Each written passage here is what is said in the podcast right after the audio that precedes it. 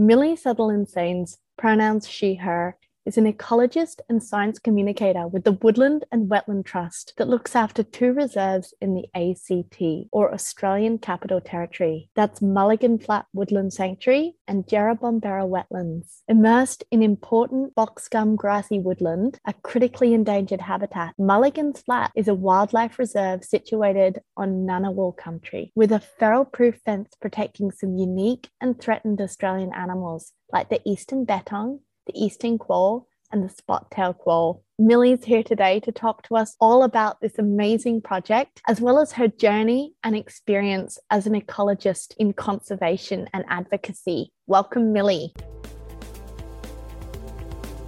Hello and welcome to It's a Wildlife podcast and blog sharing the great work being done for wildlife conservation worldwide and solving problems for ecologists by ecologists. If you're a fellow wildlifer, whether you're just starting out or you've been about the traps for a while, tune in and let's chat. You're in the right place.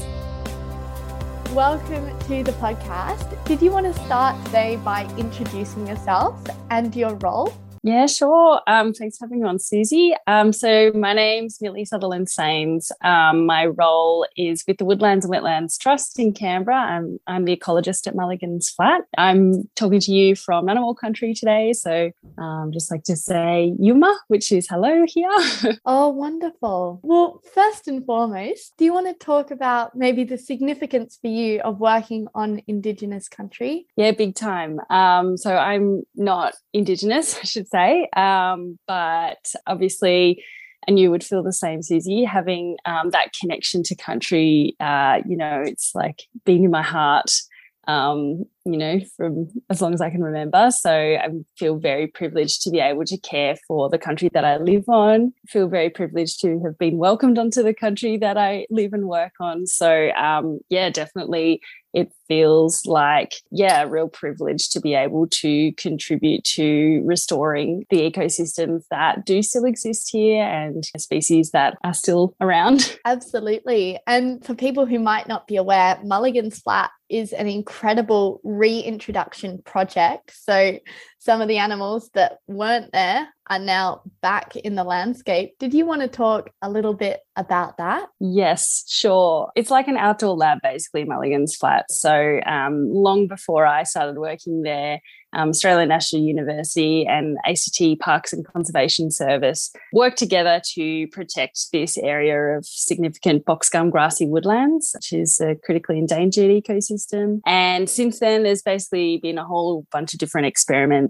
done within that sanctuary. And one of them is what you uh, mentioned, the reintroduction science, which is really interesting area of ecology, putting back a broken ecosystem. And so figuring out, you know, which species to introduce first, because obviously we would love to have everything that was there back there, but obviously some have gone extinct. Some are large predators. So we can't just have predators without all the prey. So yeah, it's really interesting being a part of that whole rewilding or rebuilding of a whole ecosystem. So I'm very, I'm very privileged to work there. Um, and part of my job is doing what I'm with you, chatting about it and um, educating the community because there's a lot of people who, you know, really are interested in nature but don't really understand the extent of the damage that has happened since European settlement. So it's really nice to be able to educate people, whether that's like a kindy kid or their grandma, uh,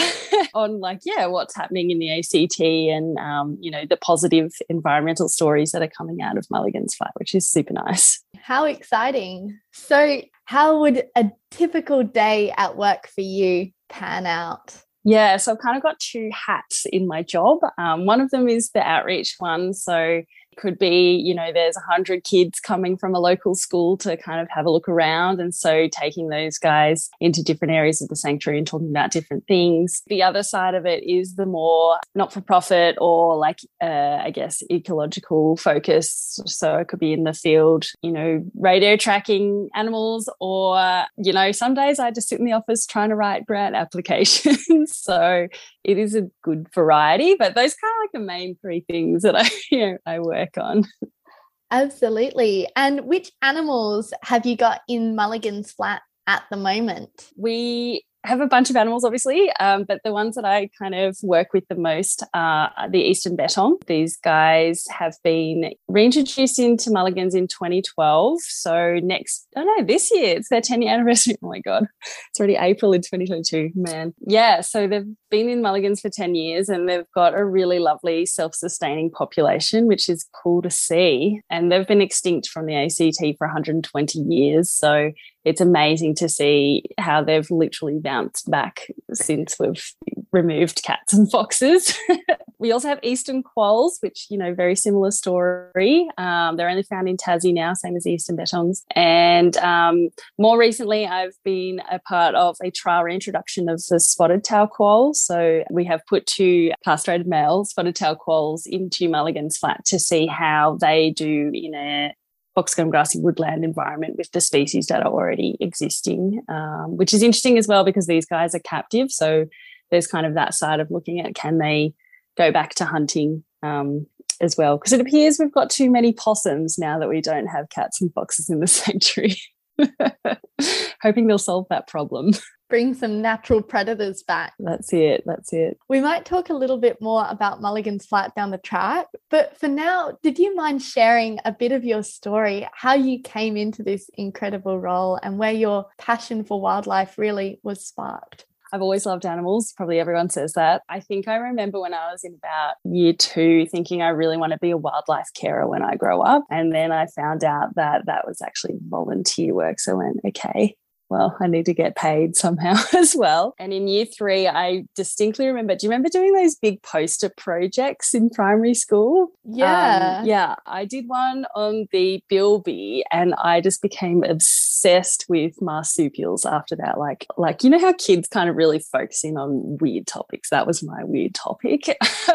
um, and then, yeah, I kind of lost my way throughout high school. And then, yeah, as an adult, I kind of went, oh, I'm just going to study environmental science and like see where it gets me. And yeah, after volunteering for many, many years, I um, landed a guiding job at Mulligan's Flat where I get to got to share the story of Mulligan's and then eventually got a paid job, like permanent full time job through that. So it was very much a step by step by step process of me getting to where I am now. But yeah, I'm really grateful of all of the lessons that I've learned along the way. And, um, you know, I love my job now. So it was definitely worth all the heartache.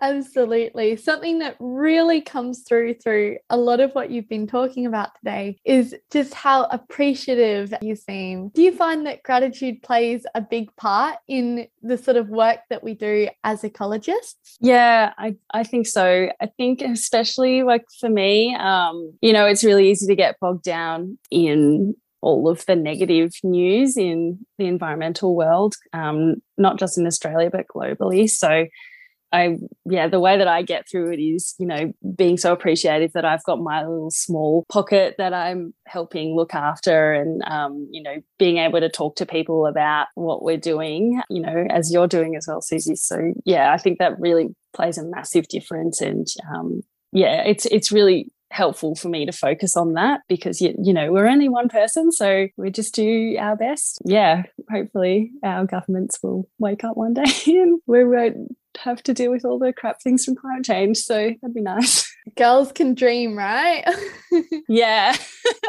Something that you've really touched on your role is really magnifying the voice for wildlife. Do you think that education and advocacy play a really important role in sort of helping to shift those bigger picture issues? Yeah, I think people putting out theses and papers is like amazing because that's like getting research out into the world. But I do think that the everyday person is not going to go and search for a specific scientific paper. So I think we do have a responsibility to almost translate that science into layman's terms that anyone can understand and um, be the, the voice of reason, I guess, in a lot of these issues that, you know, are being contended a lot at the moment. And yeah, I really do think science communication is a very important part of environmental science. I love teaching people about it. Actually, I've got a story, if you don't mind. Please, yes.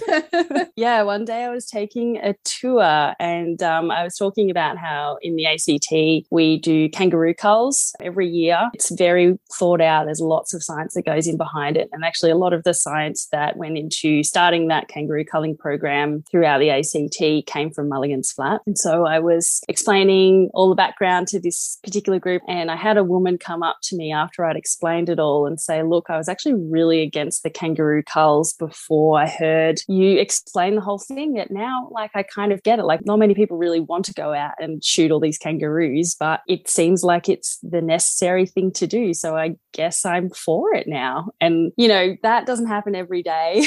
yeah, it just kind of showed me the power of being able to, you know, explain the science, like black and white science behind why we're doing this thing. And yeah, that was super powerful for me. So ever since then, I've been like, yep, massive advocate for science communication. Something so simple as taking the time to share a story or share some knowledge with somebody that can absolutely change their perspective. And if you do that enough, you can ultimately, hopefully, change the broader picture for conservation, the outlook on some of these yeah. issues. Do you find that tour guiding at Mulligan's Flats is a nice sort of microcosm, I guess, a case study for some of the broader issues of conservation that impact our wildlife? That's a really good question, Susie. I think in the ACT, a lot of people are very educated. Um, so uh, the people who are visiting on a tour are probably almost we're preaching to the choir. But I think being able to bring kids in and explain to them, hey, this animal has actually been eaten to the brink of extinction by cats and foxes. And we have a big fence here that keep those cats and foxes out. And now they're doing really well. They can see that and then they can go home and tell their parents about it or their friends about it. So, yeah, I do think that, you know, the more people we're talking to, the more change we are creating, really. And not everyone is going to listen, like, and that's fine. Everyone's entitled to their opinion. But, you know, I reckon the more we can chat about it, the better it'll be. Absolutely. What are some of those key messages that you want to get out to sort of change the hearts and minds of your guests? I think the main message that I do try and get across when I'm taking people through is, you know, we are kind of all custodians of our backyards. Um, we can all do small things to create change. Like, I don't know if it's all across Australia, but in Canberra, there's a massive thing um, at the moment with microforests everyone's planting all these natives in these little tiny parks um, and creating like yeah a micro forest for birds to come through and forage in. Yeah and i think we get fed a lot of this negative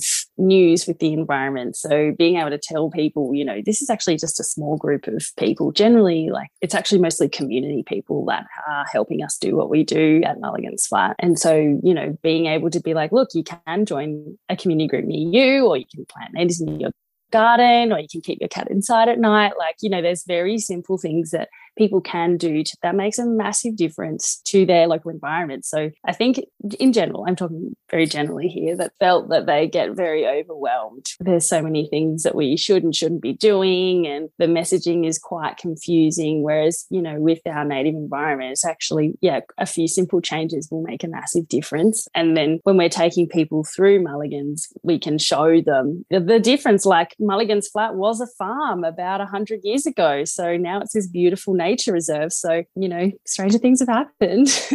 Absolutely.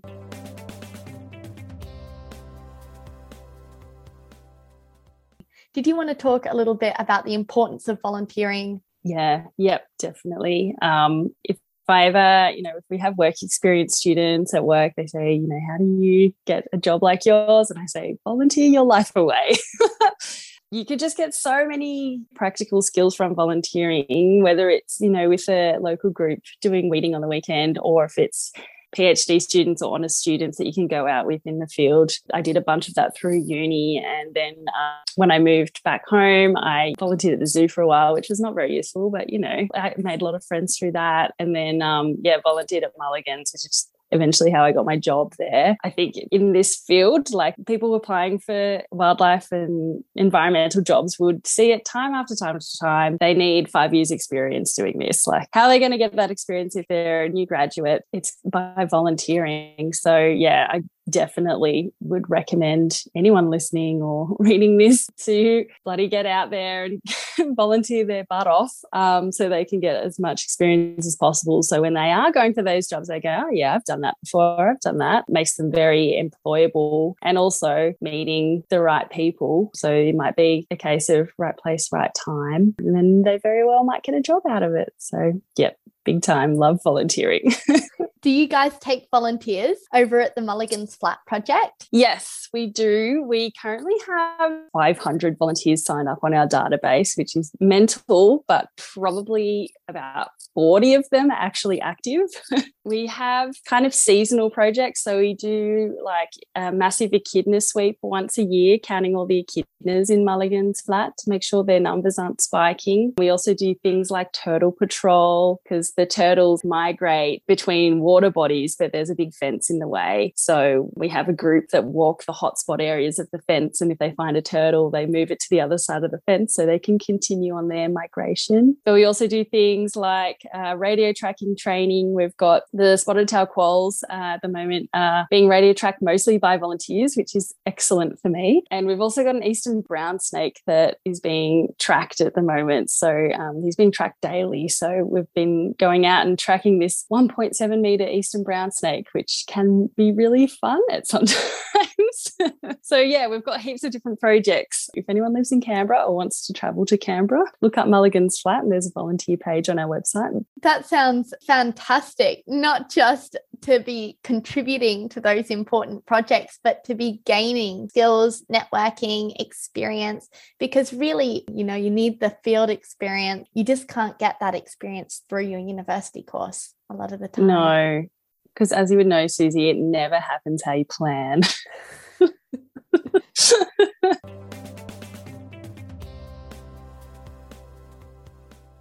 So you've a lot of really iconic species inside the fence at Mulligan's Flat. First of all, is the entire reserve fenced? Yeah, so it's interesting. So there is um, part of Mulligan's Reserve is outside of the fence, um, and this kind of acts as a bit of a buffer zone because we basically have suburbia on the edge of the sanctuary, um, which is quite unusual to most fenced sanctuaries. But we do have a buffer zone around the outside. I think it's maybe another 150 hectares that's outside Mulligan's flat. And then we have 485 inside the fenced area. But in 2018, we extended the sanctuary into the reserve next door, which is called Goorooyarroo Nature Reserve. And so now we have 1,200 hectares of fenced area. And um, we're in the process of getting, we think, we're pretty sure we got rid of all the rabbits in Goorooyarroo, but we're getting rid of the last foxes. And they're smart buggers, I tell you.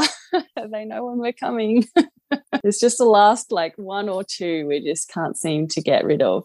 And is the plan to continue the reintroduction project into that new area? Yeah, yeah. So we really want our species to not be acting like a little island population. We want it to be like a meta population. So we um, will be moving our bettongs and eastern quolls into Goorooyarroo, but we also have a good relationship with Mount Rothwell down in Victoria. So we are already sharing uh, mostly eastern quolls in between the two reserves share the love. That's right. We don't, yeah, we're all trying to do the same thing. So why would we keep all the bettongs for ourselves? But in Goorooyarroo, it's quite a different landscape. It was grazing land for a lot longer than Mulligan's Flat. So it is a bit more degraded, but there's also some beautiful um, rocky outcrops and hilly areas. So potentially different habitat to the box gum grassy woodland Mulligan's Flat, like it is flat. So it may offer an opportunity to give, um, introduce different species, trial, you know, instead of putting bettongs in one area, we might try bandicoots. So, yeah, we're not too sure exactly how it's going to go in the future. I've got like a list of priority species that we're just going to be working our way through over the next 50 years. Who knows? And so, what are some of the priority species for the area you're working in? There's a couple of different ones, and yeah, the story's different with them. The Rosenberg goanna is one that we've been looking at for a number of years. They do still exist in the ACT, um, but they are in small pockets. Um, one of them is on, in a nature reserve, which is basically in the city of Canberra. So unfortunately, a lot of the young, as they're dispersing, gets mopped up by cats. So they they're kind of clinging on the last the last few. So they're kind of one of the ones that we'd really like to see be brought into Mulligans because they're not in that area at the moment. What else? Uh, Brushtail phascogale is on the list, but uh, being such like a living hard and fast animal and being so tiny, we actually don't really know how we're going to introduce it into an area this size. Um, but we've done a couple of native mice introductions, and so far so good with them. So yeah, the New Holland mouse and the Eastern chestnut mouse have been reintroduced inside Mulligans. So we potentially will use the same tactics that we've worked out through their introductions to introduce the a lot of the um, animals that we've been talking about that you've introduced into Mulligan's Flat, I think Turnal. So we run twilight tours in Mulligan's Flat, and we've gone from running them once a month to four times a week, which is just insane in the space of about five years. And so the the um, appetite is definitely there. People want to go out and see these animals that you can't see most places, especially around here and that's gotten to a point where you know we're starting to be able to create an income to be able to put back into conservation projects. So um, the spotted tail quoll trial is basically only funded through the money that we get through twilight tours and other tours like school tours. So it's this really interesting concept where we're not just begging the governments for money all the time writing grants you know we're trying to be self-sufficient enough to be able to um, put any income that we can make back into the sanctuary. And that's kind of been like leveled up this year. For about three years, we've been trying to build a visitor center, but like, thank you, COVID. Uh, it's taken a long time. And so I think in about May, we'll be opening a visitor center where people can come for a coffee and look out to this beautiful critically endangered um, ecosystem and hear the story about why the Bettongs are back here. And I think it's just going to be able to really break down that traditional way of learning and it just becomes really casual and a natural conversation of, yeah, this is conservation. This is what we do. You know, you buying this coffee here is supporting our conservation project. So, and it's basically been built at the section that is the most degraded. right right outside the most degraded spot of Mulligan's Flat. So people visiting won't be impacting the uh, high quality habitat. So it's all been very well thought out. And yeah, we'll just, you know, be able to tell that story to so many more people now. We're really excited for that to open. So we've been waiting for so long. is such a nice interface as well, having Mulligan's Flat as both a research hub as well as that public engagement. It probably helps people to feel a lot more involved in what's actually happening on the front line of conservation.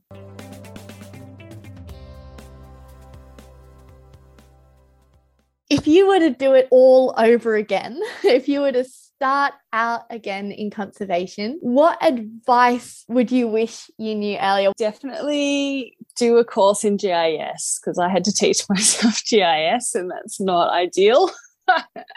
yeah, I would tell myself to volunteer in different areas, not just the areas that I thought was completely interesting. Because I found after a while I was doing similar projects and my, yeah, I wasn't getting different kinds of skills. I was getting better at one thing. If you can volunteer with reptiles and all, you know, plants, plants is really important. So not just like cute, fluffy things, which is what I love to handle, but not a lot of jobs handle cute, fluffy things. So it's good to get different kinds of experience when um, volunteering. But I've just found everyone who I do ask in the environmental world is so open to sharing their knowledge that they have. If they've got the time, like, you know, just pick their brains, really. That's what I do.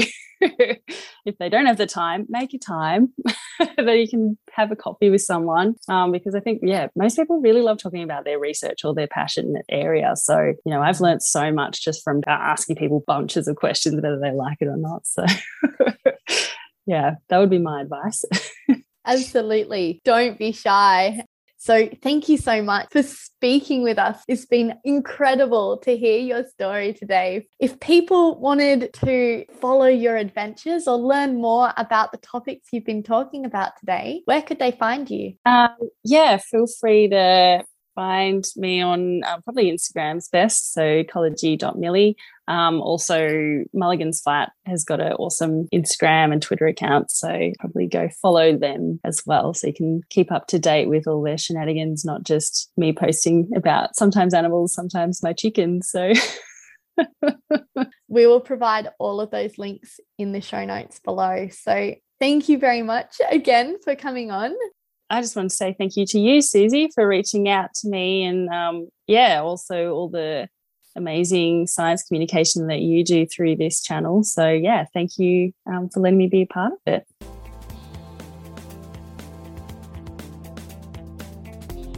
Thank you for joining us for another episode of It's a Wildlife. If you've been inspired by our discussion or have something to share, please get in touch, leave us a review, or share the love with your network. We'll chat soon.